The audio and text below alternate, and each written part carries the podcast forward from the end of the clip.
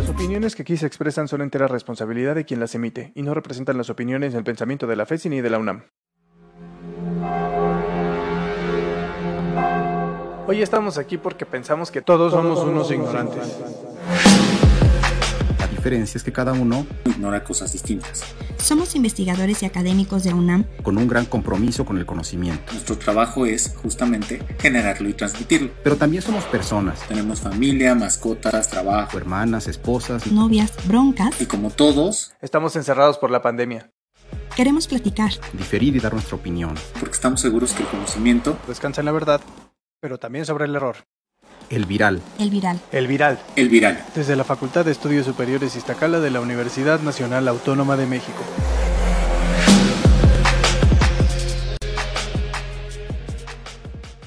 Estamos revisando qué es lo que está pasando. Vamos a, vamos a hacer una pausa. Excelente. Espera. Listo, ya nos escuchan, me están reportando que ya se escucha. Eh, perfecto, muchísimas gracias a todos los que están ahorita en vivo eh, siguiéndonos a través de las redes sociales de la facultad. Nuevamente, vamos a empezar otra vez. Vamos a dar la bienvenida nuevamente a Mayaro, a Juan Pablo, a Ibrahim, eh, por estar aquí, por ayudarnos con este ejercicio, que bueno, como, como se pueden dar cuenta, pues es en vivo y, y tenemos ese tipo de dificultades, pero sin ningún problema volvemos a empezar con el tema.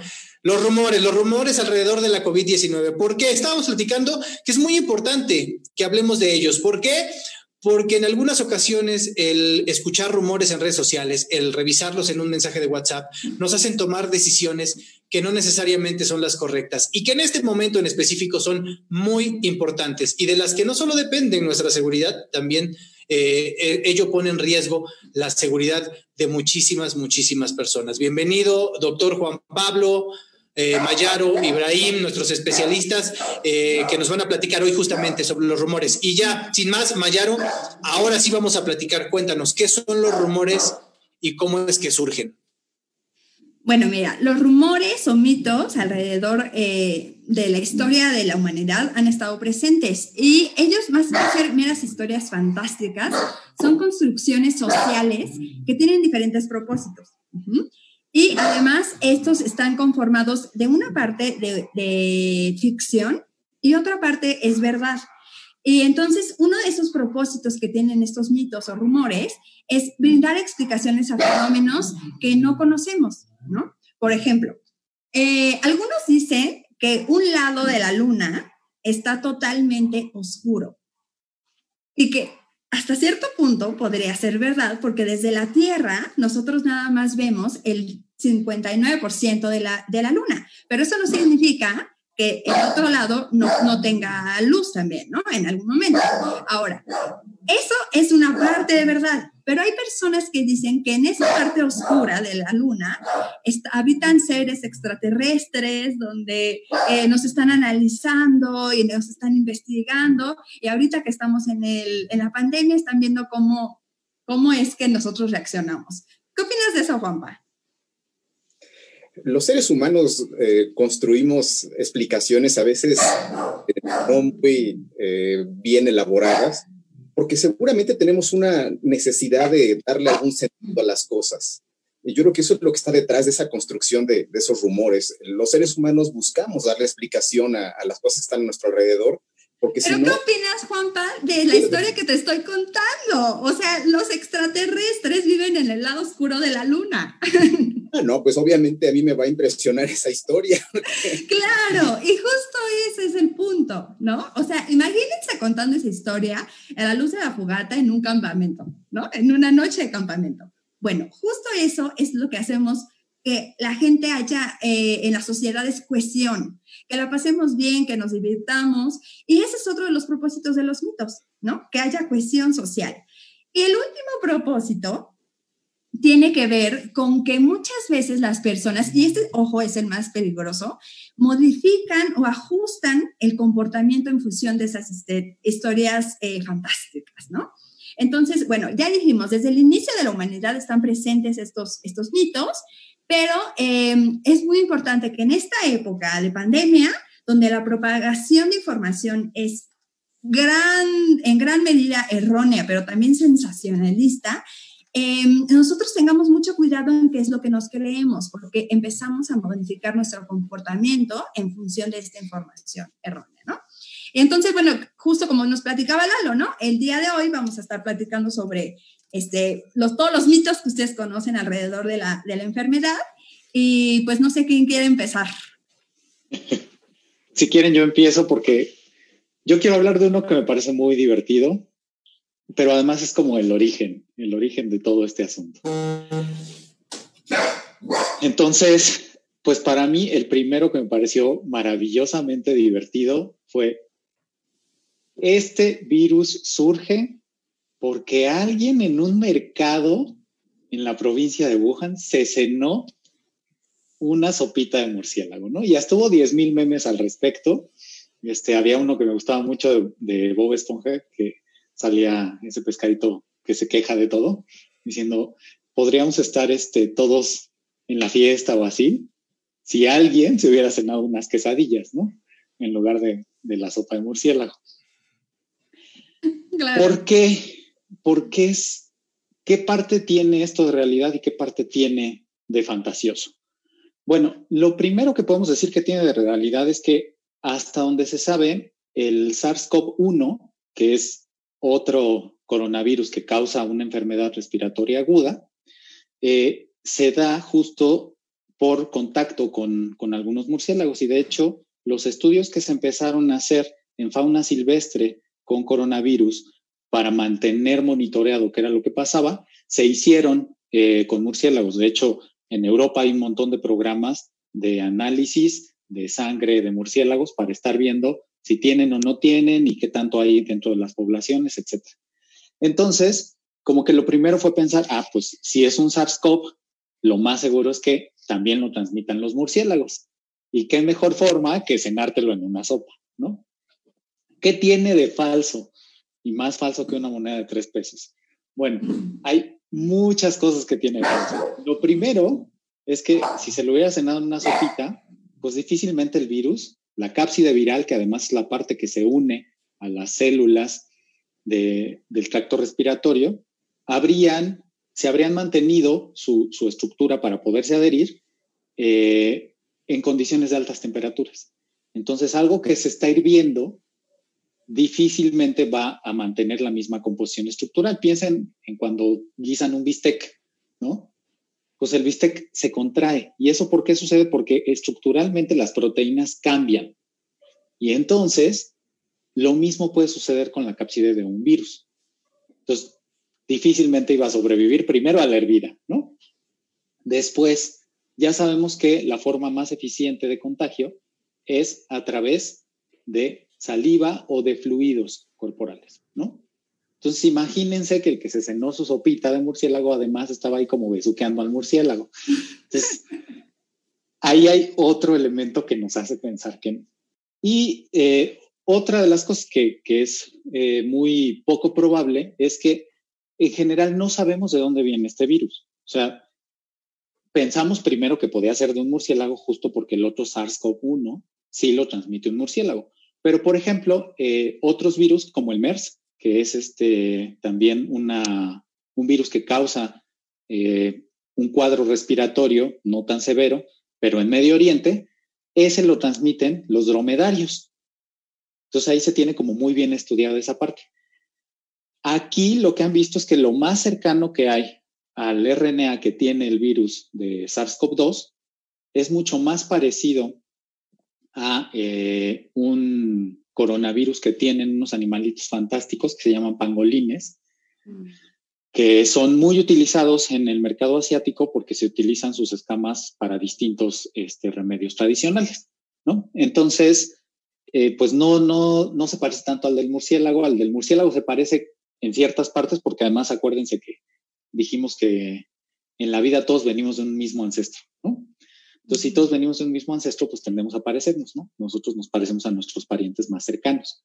Entonces, los virus se parecen entre sí y sí se puede parecer mucho al del murciélago, pero la parte que se une y que lo hace tan peligroso para los humanos, esa se parece más a una secuencia precisamente de un virus que tienen los pangolines. Entonces, tres razones para no creer. Primero, que la cápsida viral aguantara la temperatura de la hervida en la sopa.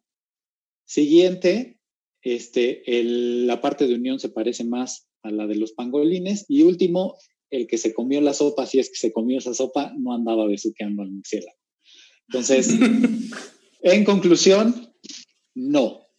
No, no es cierto. de comerse una sopa de murciélago y además ni siquiera fue ahí el origen, pero de eso podríamos platicar después. Y quiero, y quiero por favor invitar en este momento a todos los que nos están haciendo favor de comentar en la transmisión, que nos hagan llegar a través del, de un comentario eh, qué mito han escuchado y del que quisieran que nosotros platicáramos en este momento. Queremos escucharlos y queremos eh, justamente ayudar a que estas a que estos rumores eh, queden aclarados y que no afecten más, que no sigan afectando el desarrollo de esta pandemia en, confinamiento. Y en lo que se animan nuestros buenos amigos en las redes sociales, yo tengo uno aquí apuntado que quisiera que tocáramos.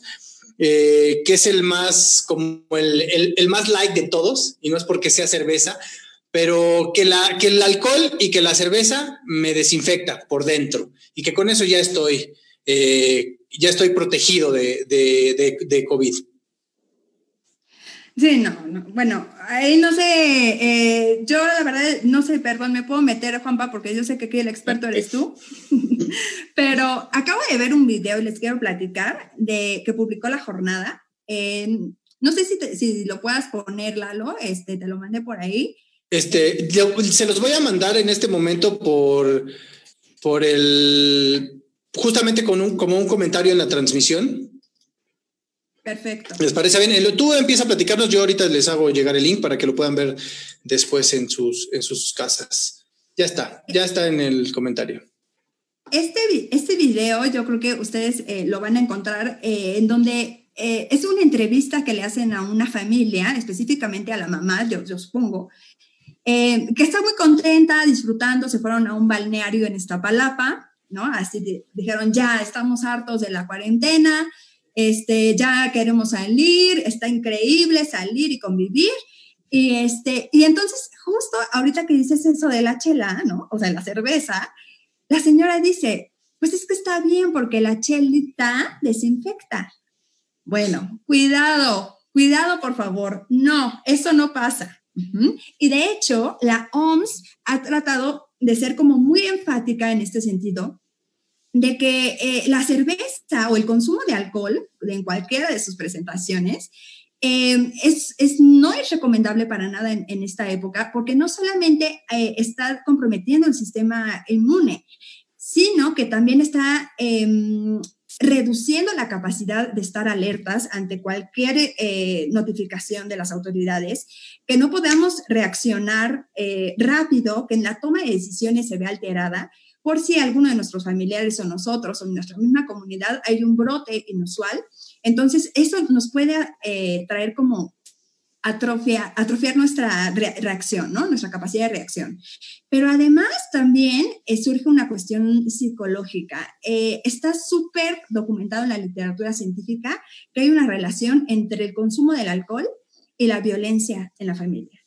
Entonces, más ahora que estamos en confinamiento, nosotros podemos em, empezar a tener como roces exacerbados con la familia y eso nos puede llevar a peleas, ¿no? Lalo, ¿ibas a decir algo? No, no, no, no. no ah, ok. Y este, la otra también es que estamos em, teniendo como mm, cuestiones de ansiedad eh, alta, ¿no? Y entonces con, con muchas personas dicen, ay, estoy bien estresado, una chela, ¿no? Eso me relaja pues que creen que no, que es todo lo contrario, porque es un estimulante. Y entonces nosotros en algún momento, en vez de que nos relajemos, vamos a empezar a tener signos todavía más severos de ansiedad, de depresión, incluso ataques de pánico se pueden desencadenar. Entonces, por favor, yo se los pido a todos los que nos están leyendo, observen cómo eh, los mitos se pueden hacer como pólvora, ¿no? Se empiezan a correr, pero la chela definitivamente no desinfecta, y no les va a ayudar a pasar mejor la cuarentena. Nada más nos ayuda para relajarnos un ratito, ¿no? Y tampoco está mal echarse una de vez en cuando, ¿no? Eh, sí, pero, pero ¿qué tal que te agarre el temblor como hace unos días? Eso también. O que tienes que manejar para llevar a alguien al hospital. O sea, Exacto, cuestión de ser moderados y y aparte los mexicanos bien que somos los de una no es ninguna, ¿no? Entonces, por eso, pues hay que tenerlo como mucho en cuenta, ¿no?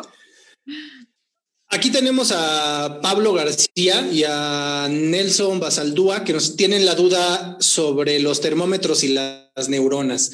Ese también está muy bueno, que ahora que llegamos al supermercado y que nos apuntan con la pistolita para medir nuestra temperatura, que ese aparatito y que esa forma de tomar la temperatura nos mata las neuronas. Aquí yo creo que el que tiene todas las de contarnos es el doctor Juan Pablo. Creo que es una respuesta que daremos en combinación los tres, porque la respuesta da para los tres definitivamente. Em, de entrada, no, esto es totalmente falso.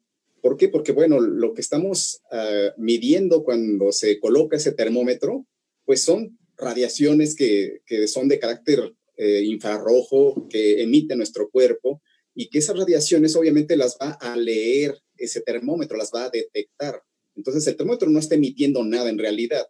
El termómetro lo que es es un lector de esas radiaciones. Aquí Ibrahim es el experto en ese tipo de, de temas, donde nos puede asegurar que, que, para empezar no nos van a, a, emitir ningún tipo de radiación el termómetro. Lo que a, a, veces aparece como una lucecita es un indicador únicamente, es un indicador de dónde se está haciendo la lectura, pero no es un láser como se ha señalado y, y definitivamente no nos va a afectar en nada a nuestras neuronas, se mantienen intactas pero sí ha generado un gran problema porque aparte pues genera la psicosis, genera el miedo de que es que nos están matando, nos están dañando, nos están dejando menos capaces de responder. Entonces, pues aquí por eso decía, esto da para, para Mayaro, que nos puede también platicar seguramente de este miedo que genera, y para Ibra, que también nos puede platicar que la longitud de onda, pues obviamente no es nociva para nosotros.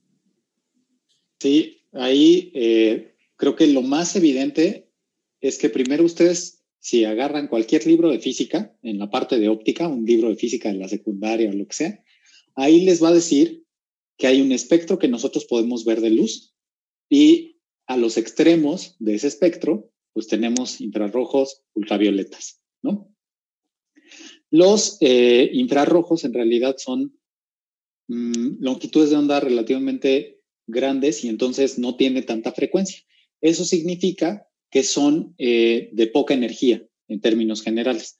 Ahora, incluso si fuera un láser, vamos a pensar que existen dispositivos que efectivamente tienen un láser y ese láser no sirve para otra cosa que no sea medir distancias, porque eh, todos los, los termómetros que se están utilizando ahorita eh, necesitan que se tome a una distancia de entre 5 y 10 centímetros. ¿Por qué?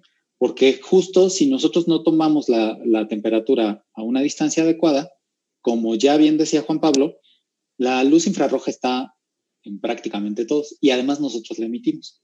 El punto es que podría estar captando el sensor señales de otra cosa que no fuera nuestro cuerpo.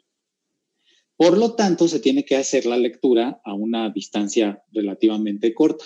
Ahora, los láseres no es que sean eh, una luz maligna y súper dañina y que corte como hemos visto en las películas. O sea, sí pueden ayudar, los láseres de alta intensidad ayudan en cirugía, seguramente el doctor Juan Pablo lo sabe, para cauterizar. Pero en realidad es una luz que a diferencia de la luz que nosotros vemos todos los días, eh, no se disipa de la misma manera. O sea, si ustedes han usado un láser, ustedes ven la bolita nada más. No sucede como con una lámpara que si ustedes están cerca de la superficie se ve una bolita, pero si se alejan se ve mucho más grande. Porque la luz en general se comporta como onda y como partícula. Y es una de las cosas más maravillosas de la luz. Pero en el caso de los láseres, la producción se hace en un haz determinado por cómo está construido el, el aparato. Y entonces, eh, al final, solo los láseres de súper alta intensidad, son dañinos, pero además no son dañinos como para todo tipo de cosas, ¿no? A todos hemos usado un apuntador en clase, ¿no? Todos los aquí presentes, supongo. Y, y no tuvieron niños así que se quejaran de que, ay, me dejó ciego. Entonces, exacto. Para que vean que hay muchos tipos de láseres que muchos son inocuos, la gente los lleva a los conciertos, etcétera, ¿no? Y no pasa absolutamente nada. Entonces también como que tratemos de desligar ese asunto. Importantísimo decir, entonces déjense tomar la temperatura, no hay ningún riesgo. Sí, porque además saben qué? que yo acabo de ir al súper eh, en esta semana y las señoras se paran en la entrada a pedirle a los que van entrando que no se dejen tomar la temperatura. Eso es súper peligroso porque se contagian así de la creencia y pues aquí eh, eh, hacemos muestra justo de cómo modificamos nuestro comportamiento en función de una historia, ¿no? Fantástica.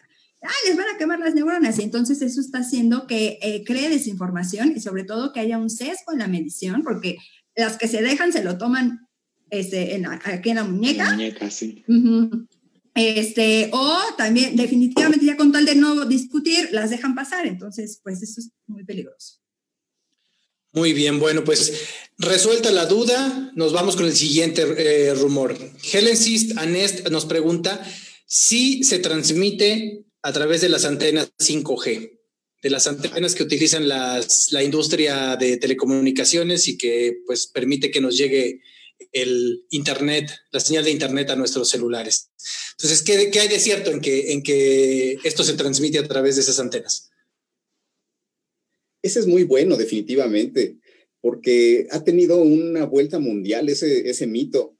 Y, fíjense lo, interesante que es esto. La construcción de un mito tiene una parte cierta y una parte falsa, y eso es lo que es interesante. Además, el grado de complejidad en la construcción de un mito también es muy amplio el rango. Y este de las antenas 5G es algo que ha corrido a través de, de muchos países y refieren en muchos matices de este mito que para empezar no era, no era un virus, sino que es una bacteria amplificada por la radiación de estas antenas 5G.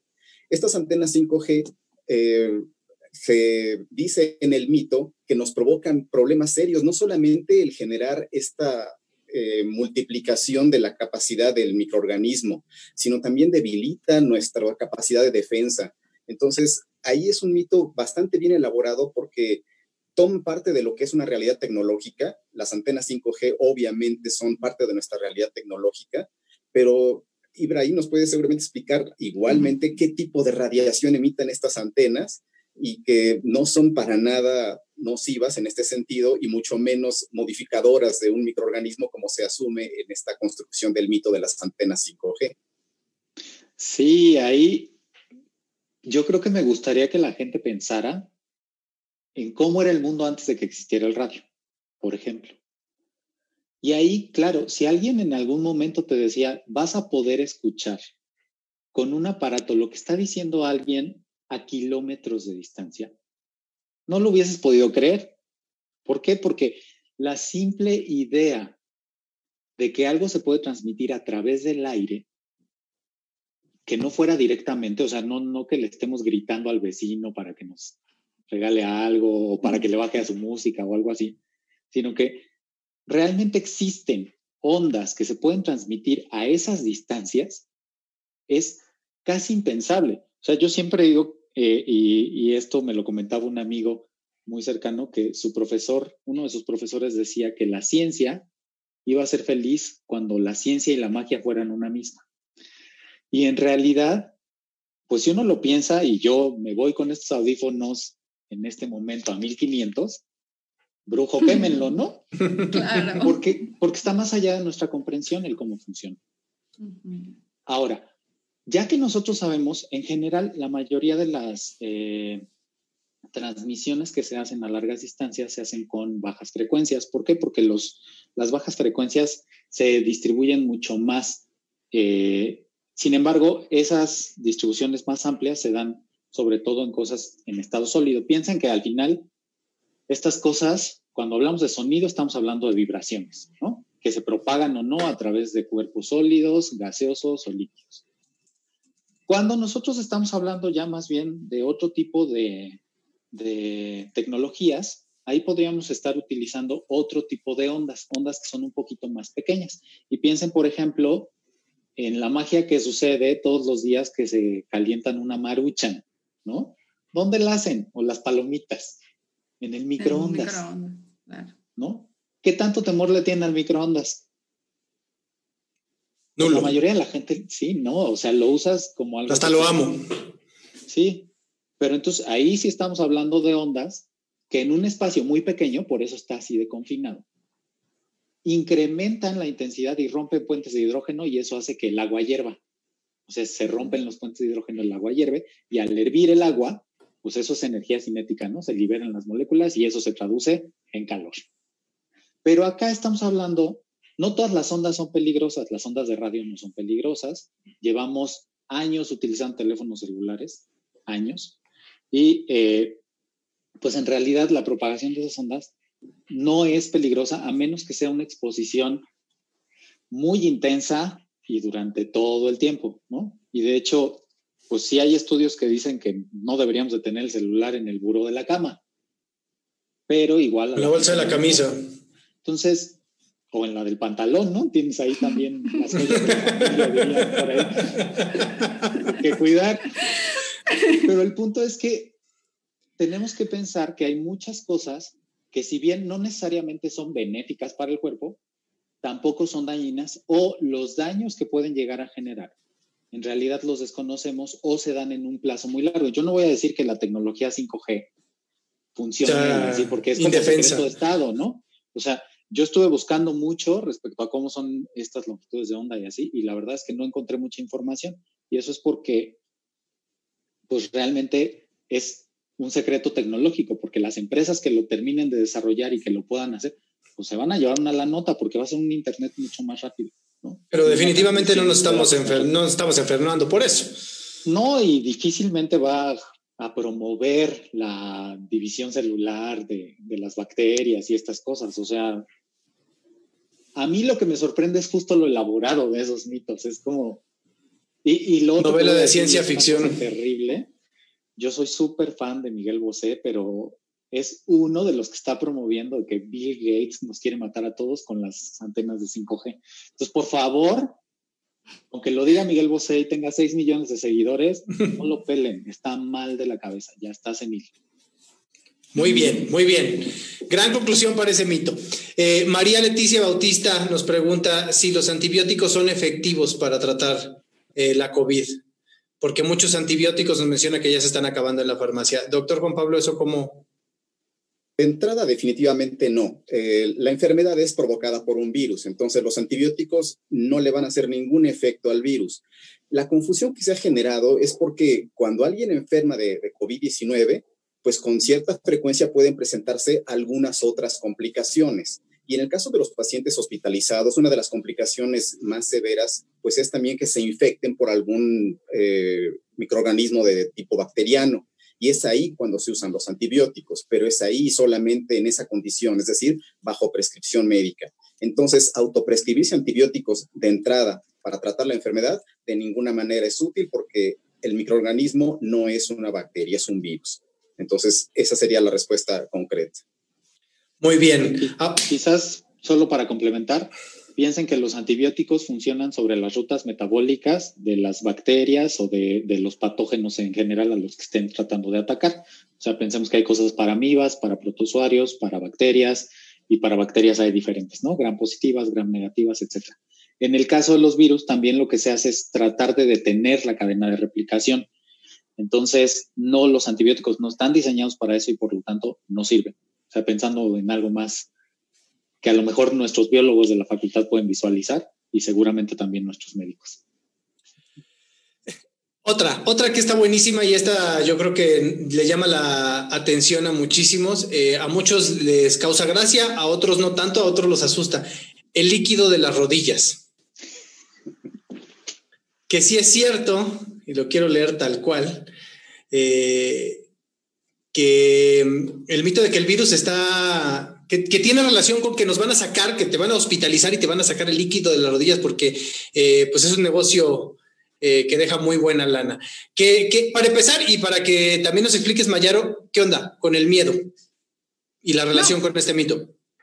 Es que dense cuenta cómo eh, ni siquiera deben de tener noción del líquido de las rodillas, de, de, eso se vende para empezar, ¿no? O sea, eso me parece que, que, no creo que sea real, pero bueno, ahorita nos, nos explicarán. Pero eh, ese mito está impregnado de temor, de pánico, y eso es lo que justo nos, nos pega en las emociones. Y como nos pegan las emociones y nos hace vibrar, entonces nos hace reaccionar.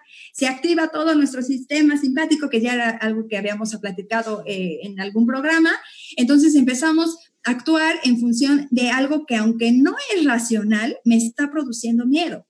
Y eso obviamente se empieza a propagar, ¿no? Y como muchos de nosotros, eh, para aliviar ese estrés que se genera al mito, lo empezamos a platicar, porque a lo mejor doña Chonita, este, pues como ella es curandera, seguramente me puede dar la solución. Y lejos de darme la solución, pues me mete otro mito y entonces empieza a ser como un efecto bola de nieve, ¿no? Eh, pero es, eso es totalmente el miedo lo que mueve y lo que propaga eh, los mitos, ¿no? Pero bueno, no sé. Sobre todo en este en específico, donde hemos visto mil bebés memes y que muchísimos hemos agarrado el pretexto de que este, pues se me fregó la rodilla, ¿no? Entonces probablemente alguien pensó que la demanda de líquido de las rodillas era muy grande y se le hizo buena idea crear esta idea. Pero bueno, Juan Pablo, ¿cómo funciona? Este, para empezar, ¿qué líquido tenemos en las rodillas y si sí es cierto que es tan caro y que se puede vender? En las rodillas, como en otras articulaciones de nuestro cuerpo, pues tenemos un líquido que se llama líquido sinovial. Ese líquido tiene la función de, lubricante dentro de la articulación y aparte de lubricante, pues también tiene una función nutricia. Pero definitivamente este líquido no se comercializa. Si se lo extraen a alguien es con fines terapéuticos únicamente o con fines diagnósticos, pero nunca para extraerlo y ponérselo a alguien más. A nadie le van a poner un líquido de otra persona. No es como el aceite del carro, ¿no?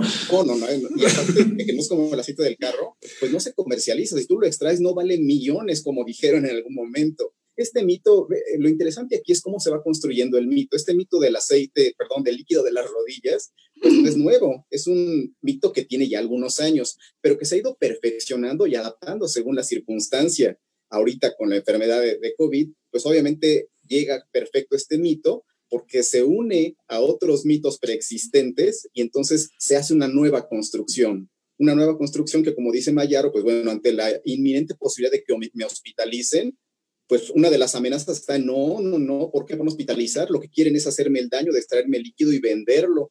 Pues no, definitivamente no, no se comercializa, no tiene esos fines y no se extrae más que para fines diagnósticos o terapéuticos también.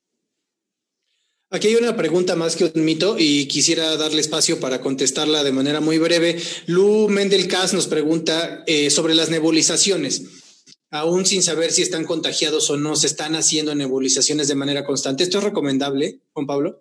No, no, Lu, las, nebulizaciones no son recomendables, al menos hacerlas de manera indiscriminada, no, porque pueden generar eh, esos famosos aerosoles que hacen que el virus se disperse mucho más fácilmente. Entonces, si se hace, tiene que ser por indicación médica en las circunstancias indicadas, pero de manera libre, que cada quien eh, las haga o si sabemos que tenemos la infección, elegir hacer nebulizaciones puede generar mayor problema, sobre todo para las personas que están alrededor. Muy bien, eh, la siguiente, Jessica Jazmín Delgado.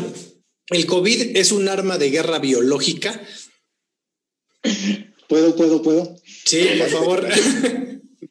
Jessica, este, no, de ninguna manera, pero, pero también eso me parece muy divertido. ¿Qué ocurre y por qué sabemos que no? O sea, primero, la gente desde que dijeron, ah, es que su origen está en China, ¿no? Que ya dijimos ahorita que, que la sopa de murciélago no fue, pero además aquí les voy a dar otro dato interesante. Hay un análisis de la Universidad de Barcelona que desde febrero de 2019 ya detectaron que en aguas residuales, porque se toman muestras de las aguas residuales en diferentes ciudades para mantener un monitoreo, encontraron partes de la envoltura del virus. Entonces, el virus ya estaba desde antes. Lo que pasa es que la patogenicidad y la transmisibilidad era mucho más baja probablemente. Y además, pues claro que no sabíamos que era COVID, no tenía nombre, ¿no? Porque pudo pasar como una neumonía normal o como una neumonía típica. Pero el punto es que no sabíamos. Entonces, difícilmente el origen incluso fue en China. Es muy probable que haya sido más bien en Europa, pero ahorita oh, no, me voy a clavar en eso. Pero ¿por qué no es una, arma biológica? Pues eh, si la gente había hipotetizado esto de que, ah, no, pues China, Estados Unidos lo mandó y se quieren matar por la guerra económica que tienen, no, cuando se producen armas biológicas, lo más probable es que se utilicen partes de otros virus conocidos. Entonces, por ejemplo, aquí eh, lo más fácil era que hubiesen usado una cadena de un beta coronavirus, porque en los coronavirus hay cuatro tipos, alfa, beta, gamma y delta. Este, que ya se conoce y que además tiene una afinidad mucho más adecuada por el sitio de unión de la cápside con las células humanas. No sé si han estado leyendo al respecto, este, ha habido mucha información, pero resulta que eh, el SARS-CoV-2 se une a las angiotensinas, a un receptor que se llama ACE2 específicamente, y lo que se ha encontrado es que se une a este receptor de forma relativamente imperfecta. O sea, es, es muy eficiente, pero al mismo tiempo no es la mejor forma. ¿Cómo sabríamos cómo pegar directamente de una forma mejor? Primero podríamos buscar en otros virus si hay algo que tenga una estructura que se pegue mejor. O sea, hagan de cuenta que todas las células en su pared tienen receptores de distintas cosas y esos receptores normalmente tienen una forma específica. Llega algo y eso genera que el receptor se cierre. Y entonces así puede entrar el material viral o alguna otra cosa, ¿no? Entonces, aquí lo que estamos pensando es que llega, pero en lugar de que se cierre así perfectamente, hagan de cuenta que este llega y se hace así. Entonces, es suficiente, pasa, pero no es la mejor forma. Si lo hubiesen hecho en un laboratorio, hubieran usado partes de otros coronavirus que se conocen, que ya se vio que la secuencia no tiene nada que ver con otros coronavirus que se conocen este, específicamente para esa región.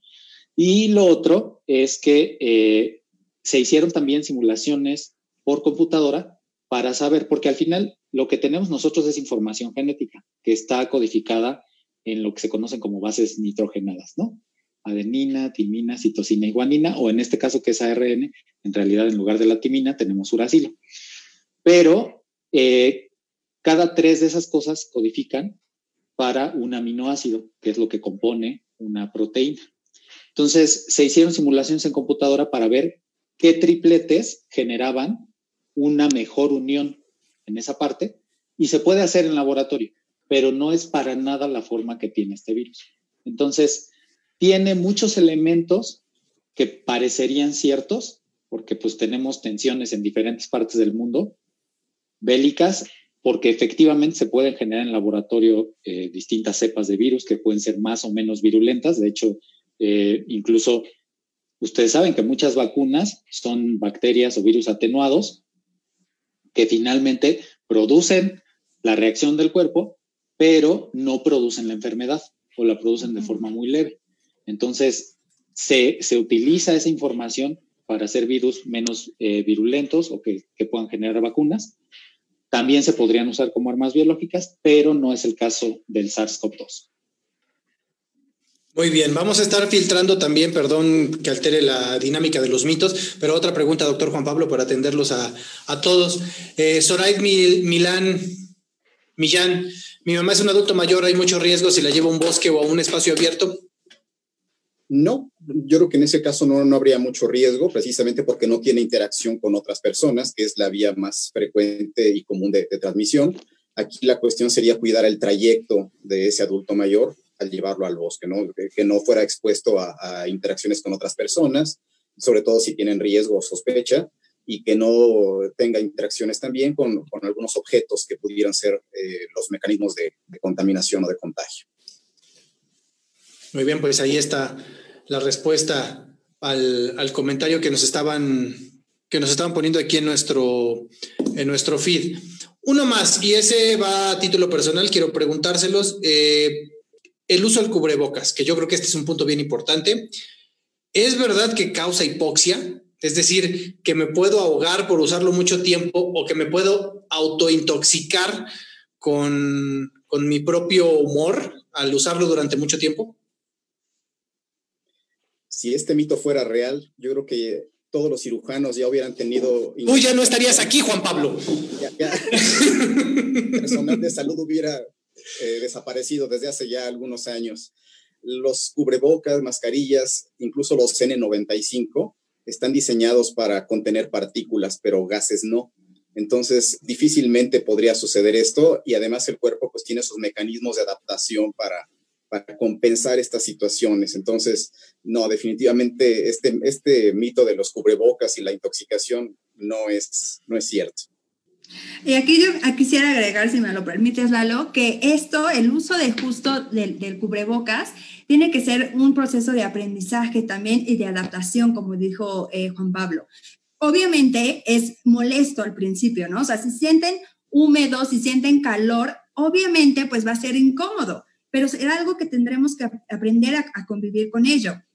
Si sienten ese calor, quiere decir que está funcionando, que está cumpliendo su función de mantener eh, todo es eh, eh, lo que expulsamos, las gotículas de saliva, de tenerlas adentro. muchas veces las personas dicen, es que uso lentes y se me empañan. Bueno, yo soy una de esas, pero igual tenemos que aprender a utilizarlo de tal forma que vaya por abajo de los lentes para que selle herméticamente. Y les juro que así ya no les van a empañar los lentes. Y yo creo que es algo que tenemos que aprender todos nosotros, aprender a acostumbrarnos, porque esto sí o sí tiene que ya ser un signo, como lo dije la otra vez, de solidaridad ante todos y de cuidados, tanto para nosotros como para los demás. Y yo para profundizar un poquito en lo que nos dijo Juanpa, este, simplemente piensen que un virus sí es muy chiquito, pero una molécula de oxígeno y una de monóxido de carbono son mucho más chiquitas. O sea, piensen en Ant-Man cuando entra al mundo cuántico, así, o sea, es algo chiquititito, ¿no? Vamos de escalas y, para el tamaño de una molécula de monóxido de carbono, la de, oxígeno, son infinitamente más pequeñas que el tamaño que puede tener un virus. Con eso nos queda muchísimo más claro. Eh, otro de, de los comentarios que nos está llegando, Blanca González, ¿qué tan bueno o malo para la salud es limpiar y lavar todo con agua con cloro? ¿Quién agarra eso? Creo que te toca, Juanpa. es útil la medida siempre y cuando se respeten las concentraciones para hacer las, las preparaciones limpiadoras. Existen en el mercado ya productos que vienen eh, ya preparados. Existe la recomendación también que uno puede hacer sus propias diluciones sin embargo, bueno, es útil siempre y cuando no excedamos las, las preparaciones debidas. ¿Por qué? Porque, bueno, pues ahí está el riesgo de intoxicación. Si usamos cloro al 100%, pues entonces ahí sí tendremos un, daño seguramente. Entonces, hay que cuidar únicamente el respetar esas preparaciones que no sean fuera de lo que está recomendado. Eso es importantísimo porque si hay mucha gente que lo está haciendo y puede llegar a dañar la piel y, bueno, en concentraciones más altas me imagino que el daño sí puede ser importante y ahorita no estamos como para andar yendo sin razón al hospital. Y eh, cosas, o sea, simplemente eso. Todos le han dado como así un olfatazo a una botella de, de clarasol, ¿no? De hipoclorito de sodio y, y les irrita. Si ustedes permiten que o, ponen muy altas concentraciones en, en sus soluciones, pues lo que van a hacer es que eso se evapora, los gases del hipoclorito de sodio lo que les van a generar es irritación en las mucosas en general. Y lo que no quieren es dañar sus mucosas porque por ahí entra el virus además. Muy bien, ahora tenemos otro, a ver, espérenme, déjenme ver qué Frida Reyes dice. Esta te toca, Ibra, respecto a los cubrebocas. ¿Cuál es su impacto ambiental cuando estos son desechados? ¿Existe el mismo riesgo de contagio? Ah, pues en términos de contagio no es, digamos que lo más grave. En realidad el problema es el tipo de disposición que se les da a este tipo de, desechos, ¿no? O sea, si ustedes saben, en la mayoría de las ciudades tenemos eh, recolección de basura que está programada en diferentes días para distintos tipos de desechos. El punto es que aquí estamos hablando de un desecho que de algún modo, eh, digo, no, no amerita tratarse como como un desecho de riesgo biológico infeccioso, pero si alguien estuviese infectado y desecha esto, sí existe la posibilidad de que alguien más o algo más se infecte. Y aquí viene una cosa que me parece muy interesante que además les quería comentar. O sea, si ya hablamos que los dromedarios transmiten el MERS, ya hablamos que los murciélagos transmiten el SARS-CoV-1, uno de los mayores problemas que tenemos en general es que estos virus pueden estar en muchos bichos. De hecho, en el caso específico del SARS-CoV-2, se sabe que puede infectar de manera exitosa hurones, gatos y otros mamíferos que tienen más o menos la misma forma que nosotros en ese receptor que les platiqué hace rato. Entonces, el problema que podríamos generar es que se estén eh, alimentando reservorios en otras especies que puedan tener el virus. Imagínense que después tengamos que las ratas, que no se sabe, ¿eh? oh. aquí quiero ser muy enfático en que estoy planteando un escenario hipotético, pero imagínense que a las ratas les pudiera dar. Y entonces las ratas que están en un relleno sanitario, o los perritos, o los gatos, u otra fauna feral, podría infectarse. Y entonces se puede convertir en un vector del virus. En general, lo que hay que hacer con este tipo de desechos es desinfectarlos primero, si, si hay alguna sospecha de que, de que se tiene eh, la enfermedad, y después disponer de forma adecuada que se vayan a los, este, los no reciclables. Recuerden que se, se recolectan reciclables, no reciclables, reciclables tecnológicos eh, o residuos especiales y orgánicos, ¿no? Entonces, es muy importante esto y sobre todo tengan la decencia y la amabilidad de no estarlos tirando en la calle. No tienen idea de la cantidad de cubrebocas que he visto en la calle. Tapan las coladeras, estamos en época de lluvias, lo cual es un grave problema. Y lo otro es que traten, o sea, sí hay estudios que dicen que no son, no tienen el mismo nivel de protección diferentes tipos de materiales, pero el uso de desechables en general yo no lo recomendaría sobre todo por el impacto ambiental que tiene, ¿no? O sea, ya se sabe, ya hay estudios que en estos cuatro meses, cinco que ha estado en el mundo, este, ya en el océano hay un montón de cubrebocas ahora, ¿no? Entonces, es una cuestión de ser cuidadosos con nosotros, pero al mismo tiempo conscientes con el impacto que tienen nuestras acciones y nuestro cuidado, porque además lo otro es que esta acción de cuidado, de ponerme en cubrebocas, para mí y para con los demás, también la tenemos que llevar a un cuidado hacia el ambiente, porque estas pandemias surgen precisamente de una falta de cuidado y de una invasión de los espacios naturales por parte de las personas. Exacto. Tenemos la culpa. Aquí aprovechando, Ibra, no, no pierdas el ritmo. Eh, Alex Méndez, el mito que escuché es que si cuelgas el cubrebocas en el retrovisor del coche un rato se desinfecta por los rayos UV del sol. No, esto también es falso en general. Eh, cuando apenas surgió, y esto nos pasó a todos, ¿no? Seguramente ustedes recibieron la información de toma bebidas calientes porque el virus no aguanta el calor.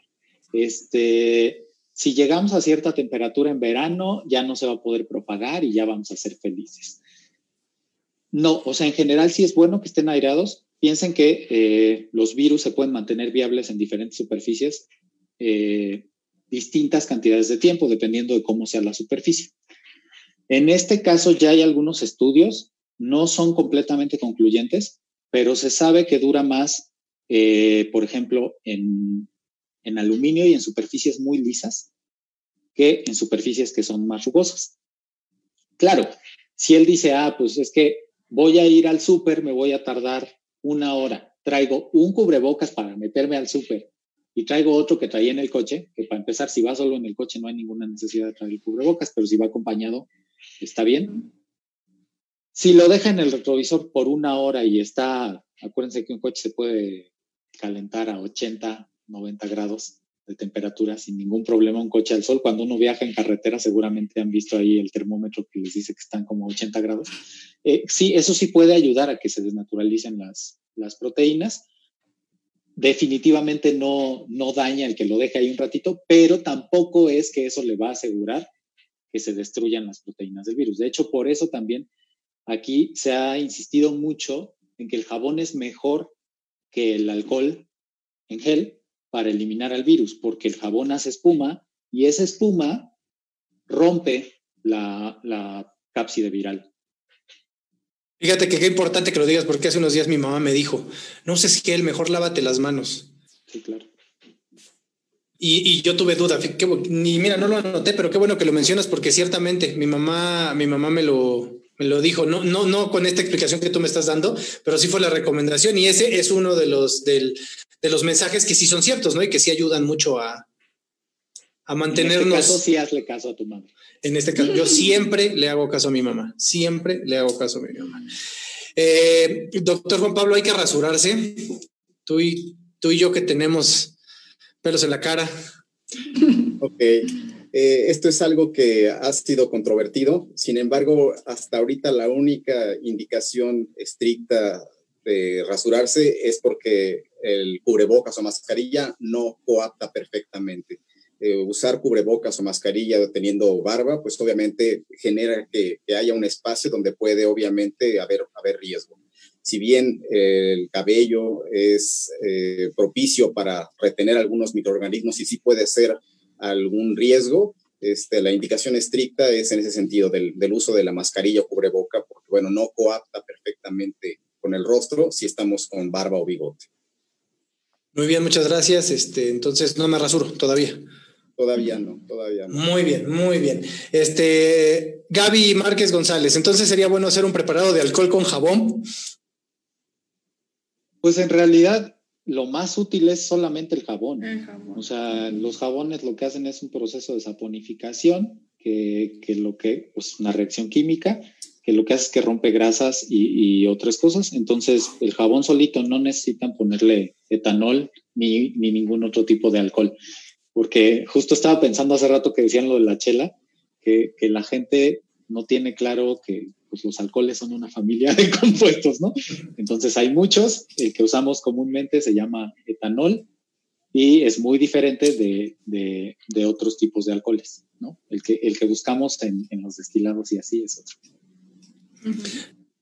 Tengo aquí una lista que quiero poner a su consideración eh, sobre lo que yo llamo las armas del COVID, las armas contra la COVID. Y quiero que me den respuestas rápidas nada más para que de toda esta lista que yo creo que es la, es, es como una selección muy minuciosa, eh, les digamos a quienes nos están escuchando si esto nos sirve o no. Arma peligrosa número uno contra la COVID. El té de manzanilla con jengibre, limón, eucalipto y, y aspirinas. Sin utilidad. No. ¿No? ¿Por qué no, doctor? Ningún porque si bien puede algunos compuestos por sí mismos eh, fortalecer nuestro sistema inmunológico, pero no está demostrado que realmente tengan efecto para eh, combatir el virus en realidad. Entonces, de manera general pueden ayudar, pero específicamente no. Y esto también yo creo que va para las nanopartículas ¿eh? de cítricos que andan promocionando por ahí. Té de hojas de guayaba. Igual, tampoco, tampoco tiene utilidad específica contra el virus. Esta, es, esta, es, esta sí, yo creo que sí hace, hace como cierta, cierto sentido. Gárgaras con bicarbonato de sodio. Tampoco. Cero. Se irrita también eso, ¿no? El exceso de hacer gárgaras con sales te irrita la mucosa también. Es contraproducente. ¿Licuado o té de ajo? ya habíamos comentado, ¿no? Que fomenta la distancia, fomenta distanciamiento social, pero nada. Eso sí, fomenta la, sana distancia, ¿no? Ahí ya nadie se te va a querer acercar. Eh, desinfectantes caseros con alcohol, vinagre, cáscara de cítricos y romero. No. Pues no son mejores que el jabón solito. O sea, yo ahí diría. Eso es importante. Pero este, los desinfectantes de cítricos no son particularmente malos, son más amigables con el ambiente, definitivamente. Pero en este caso, vámonos por la segura y jaboncito, siempre. Y el más popular de todos, el jugo antigripal del juguero de la esquina. esos son muy ricos, pero ¿sabes qué pasa con todos estos? Digo, me, voy a meter un poco a ver si no este, le salvo a los demás, pero ¿qué sucede con todas estas cosas de, de fitoquímica y hacernos un tecito de esta cosa o la otra o el jugo? Lo que sucede es que sí, claro, puede tener cosas que fortalezcan nuestro sistema inmune, que nos brinden cierta, este, pues, una mejor inmunidad, pero al final no tienen ni concentraciones ni nada como para hacer un medicamento. Son ni siquiera para hacer un remedio. Pueden ser un paliativo o pueden ser algo que aminore los riesgos, pero, o sea, piensen por ejemplo en las aspirinas. Las aspirinas no te vas a poner a morder corteza de sauce, porque el ácido acetil salicílico viene de los sauces del género Salix. Este, por eso se llama salicílico. Y pues claro, si tú muerdes la corteza, algo te llega, pero ya para las concentraciones que tiene en la pastillita, pues eso es lo que te sirve, ¿no? Entonces, eso sucede mucho con este tipo de remedios. Puede que sean útiles, pero en una medida muy chiquitita. Muy bien, entonces a mí, a mí sí me queda claro. Eh, Betty Islas, eh, lo leo tal cual, disculpen y, ay, perdón, se me, se me movió la ventana. ¿Y qué se sabe del virus en los alimentos? Si se contagia, por ejemplo, en un pastel, una gelatina, la pizza, la torta, tacos, etcétera, que alguien en una pastelería o pizzería o cualquier lugar de venta de alimentos, si estuviera enfermo, el virus sobrevive en los alimentos. Y esto sí, yo creo que es importante porque todos estamos ahorita dándole durísimo al Rappi, a Uber Eats, y a, todos estos servicios que voy a ir a cobrarles los honorarios después por haberlos mencionado en nuestra amplia audiencia. Este, ¿Qué hay de cierto en esto? ¿Quién quiere contestar? Digo, si no, yo me lanzo, pero. Doctor, la contagiada. Hasta el momento no está demostrado que este sea un mecanismo de, de, contagio. Lo único que pudiera pensarse que pudiera ser de riesgo son los empaques en que vienen los alimentos, porque eso sí los manipula mucha gente. Entonces, tener precauciones con los empaques, pero hasta ahorita los alimentos, en particular los que van cocinados, pues no, definitivamente no es mecanismo para, para contagio. Entonces, habría que tener la precaución con el manejo de los empaques, básicamente. Sí, lo otro es que aquí me gustaría comentar algo rapidísimo. Si entra por vía oral el virus, no necesariamente va a, a, generar enfermedad, porque les decía que esto lo que hace es que se tiene que unir a una parte específica y esa, ese receptor está en las células de nuestros pulmones. Entonces tiene que entrar por vía aérea necesariamente. Entonces a lo mejor si uno sí le da así, sí, entonces a ver si uno sí le da así como el, a la comida, pero además que no esté caliente y otras cosas, pudiera ser, pero es muy poco probable. O sea, las probabilidades de que eso ocurra son extremadamente bajas. ¿Y el mito de que el virus se encuentra en el aire? Te manda Victoria Morales saludos, doctora Mayaro. Mm, saludos. Pues eso sí es verdad, ¿no? El virus sí anda. ¿El virus está en el, en el aire? Bueno. El amor, sí. ya particular. Está, sí está demostrado y sobre todo en, en, fechas recientes han salido varios estudios en donde en espacios cerrados en particular sí existen concentraciones que pueden ser de riesgo para infectarse pero en espacios abiertos, no, definitivamente ahí no habría mucho, mucho riesgo, como la pregunta que hacían hace, hace algunos minutos, ¿no? Entonces, uh -huh. es en espacios cerrados donde toma particular relevancia esto de que si está en el aire. Uh -huh. Una última para Ramón Isaac Rojas González, que si te transmite sexualmente. No, hasta donde hay información no es un, un virus que se pueda transmitir sexualmente. Eh, de hecho, hay pocos virus que se transmiten sexualmente, aunque conocemos varios porque son de, importancia médica mayor, como el, VIH y el VPH, que esos sí se transmiten sexualmente, eh, varios tipos de herpes también. Pero en el caso de, del SARS-CoV-2 no hay evidencia de que exista transmisión por vía sexual. Pero si se dan besos, ahí sí. ¿No? Ah, bueno, sí, pero... o sea, sí, sí. falta aclarar, ¿no? O sea, que pues si entre el acto está incluido los besos, ahí sí podría ser un riesgo, ¿no? O sea, el pre es peligroso, pero si tenemos relaciones sexuales sin besarnos, entonces sí es seguro, ¿no? No hay... Bueno, pues más bien ahí es que lo hagas con alguien que conoces y con quien vivas, ¿no? no, pero la sana distancia, la sana distancia tampoco, tampoco es seguro. No, no, pero bueno, yo vivo con mi esposa y está aquí, entonces no hay problema. Exactamente, entonces, háganlo con quien más confianza le tengan. Vamos, miren, yo creo que... Perdón, doctor. Es muy amplia esta gama de las prácticas sexuales, entonces decir que, que no se transmite absolutamente por ninguna de las eh, prácticas sexuales, pues, pues no, tampoco podemos ser tan, tan categóricos al respecto.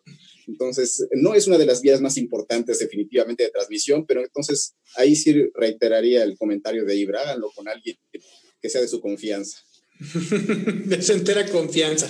Eh, creo que la dinámica del día de hoy, eh, aparte de enriquecedora eh, y divertida, eh, nos permite también quitarnos ciertos miedos de algunos, de algunos rumores que, que recibimos, estoy seguro que todos los recibimos, y que muchas veces por pena no preguntamos y preferimos creerlos a ciegas y, y, no investigar o no acercarnos con alguien para ver si, si, lo que escuchamos es verdadero o no. Yo les quiero agradecer muchísimo y quiero pedirte, doctora, que nos, doctora Mayaro, que nos hagas una reflexión sobre el impacto que tienen estos rumores en nosotros ahorita que estamos confinados y de la importancia de informarnos de ver el viral y de escuchar el viral y de, y de no creernos todo lo que nos llega a WhatsApp. Sí, mira, yo quiero eh, hacer el comentario de que la semana pasada el director de la OMS, no sé si lo vieron, Tredos Adhanom, eh, entre lágrimas llamó a la unidad de todos, ¿no? Incluyendo los, los líderes de las naciones eh, y pidiendo que por favor confiaran en la ciencia, en los datos, que no habláramos a la ligera y que no descalifiquemos el trabajo titánico de aquellos eh, médicos, investigadores que hoy en día están trabajando de verdad em, horas extras eh, para encontrar pequeñas pistas que nos muestren luz sobre qué es lo que tenemos que hacer y cómo tenemos que actuar en esta época de pandemia. Entonces, eh, yo creo que aquí yo, mi reflexión sería, la mayoría de los que nos están viendo son universitarios, tienen una formación científica y les pido yo de favor que eh, traigan a la vida real, en estos nuevos hábitos que estamos aprendiendo, lo que estaban aprendiendo en la, en la escuela, ¿no? Y eso es, antes de compartir cualquier información, háganse dos preguntas muy importantes. ¿Quién lo dijo? ¿Dónde está publicado? Y para los más exquisitos, ¿cuál es la metodología que utilizaron? Consulten bases eh, de datos, ¿no? O sea, eh, que son realmente reconocidas eh, en, en, el área científica, que es Scopus, Web of Science, Cielo, Redalic. O sea, váyanse directo a las fuentes de información científica. Y si por alguna razón no tienen tiempo, o, vaya, eh, descubrieron una nota, vayan a otro tipo de fuentes de medios de comunicación, pero también reconocidos por su, por su rigurosidad, como CNN, BBC, agencias de prensa como AP, AFP. Ellos eh, tienen especialistas, periodistas que, son, que son también profesionales de la salud y que les van a dar una información mucho más certera y más confiable. Muchas gracias, doctora Juan Pablo. ¿Cómo concluyes? Mm, detrás de un mito puede haber dos cosas. Puede haber ignorancia o puede haber una mente malévola que construye ese mito. Entonces, sí tengamos la precaución de analizar con mucho detalle el mito que estamos recibiendo y antes de, transmitirlo a otras personas, pues cuando menos asegurarnos esto que comentaba la doctora Mayaro, las fuentes, el origen, para no convertirnos en parte de esa cadena que, que difunde estos rumores y causa alarma, porque ese es el punto final más importante. El miedo, el pánico que se genera, la alarma que se genera con, la difusión de estos mitos, que bueno, pues obviamente afectan la tranquilidad que necesitamos en estos momentos. Ibrahim. Pues solo para ser muy, muy breve, los mitos se alimentan del miedo y el miedo se alimenta de la desinformación. Entonces, la mejor forma de combatirlo es informémonos de la forma que podamos, pero siempre asegurándonos que los datos son de calidad y son confiables. No pude haberlo dicho mejor, yo por eso no voy a decir nada, pero quiero agradecerles por la disposición que tuvieron. Quiero que todos los que nos están escuchando sepan que todos estábamos muy temerosos de entrar en esta dinámica de responder sus preguntas en vivo, porque ciertamente, pues, lo que menos queremos es malinformarlos, al contrario, queremos ser una fuerte fuente confiable de información. Entonces, quiero reconocerle al doctor Ibrahim, a la doctora Mayaro y al doctor Juan Pablo que hayan tenido la apertura y que nos hayan permitido preguntarles nuestras dudas, porque creo que eso es justo parte de lo que comentamos, eh, lo que hace la diferencia entre, entre creernos algo que nos dijo la vecina y, y, ver algo como esto, como el viral, en donde podemos aprender y le podemos transmitir a alguien más si ahorita estás viendo la transmisión en vivo ya se va a acabar, pero compártanla por favor, manden el enlace. En unos momentos, en cuanto esa transmisión termine, va a quedar el video guardado en la página de Facebook. Pueden utilizar ese enlace para compartirlos con sus seres queridos. Créanme, nosotros somos parte de la universidad, esto no es con fines de lucro. Lo único que queremos es que la gente se entere de información verídica que le ayude y que nos ayude a todos a mantenernos lo más eh, confinados posibles, posible hasta que esta situación mejore. Yo estoy seguro que si, que si no, no dejamos de esforzarnos eh, desde cada uno de nuestros escenarios particulares en cuidarnos y en cuidar a los demás, esto va a ser mucho más sencillo para todos. Muchísimas gracias. Eh, los esperamos el próximo miércoles. Ya este va a ser nuestro horario habitual. El día miércoles que viene a las 8 de la noche por este mismo canal de, oficial de la Facultad de Estudios Superiores Iztacala de la UNAM en Facebook. Vamos a estar en vivo aceptando todos sus comentarios, todas sus recomendaciones. Agradezco mucho a Aaron González, Zoraid Milán, Mia Darcy, a eh, Karim Hernández, Blanca González, Betsy Isla, Ramón Isaac, Lu Mendel, Antonio Mata, María Martínez y a todos los que nos han estado escuchando durante esta hora. Muchísimas, muchísimas gracias y nos vemos el próximo miércoles. Gracias a todos. Gracias, chao. Usen el cubrebocas. Comparte este podcast y síguenos en nuestras redes sociales. En Facebook como Facultad de Estudios Superiores Iztacala, somos los únicos con la palomita azul, y en Instagram y en Twitter como arroba fesi-unam. Cuídate y ten paciencia. Mantente en casa y sigue las recomendaciones. Pronto todo va a estar mucho mejor. El Viral es una producción de la Facultad de Estudios Superiores Iztacala de la Universidad Nacional Autónoma de México, realizada a la distancia